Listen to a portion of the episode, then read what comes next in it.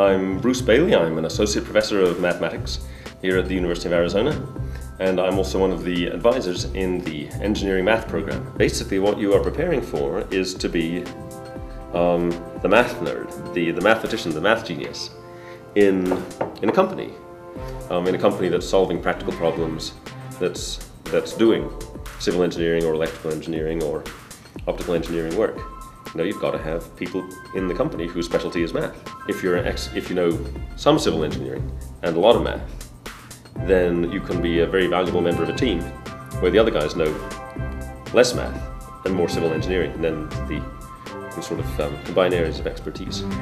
You take courses in electrical engineering, you learn about learn your circuits, you learn your thermodynamics from chemical engineering, you know your fluid mechanics, and your statics from civil engineering and your dynamics from um, mechanical engineering.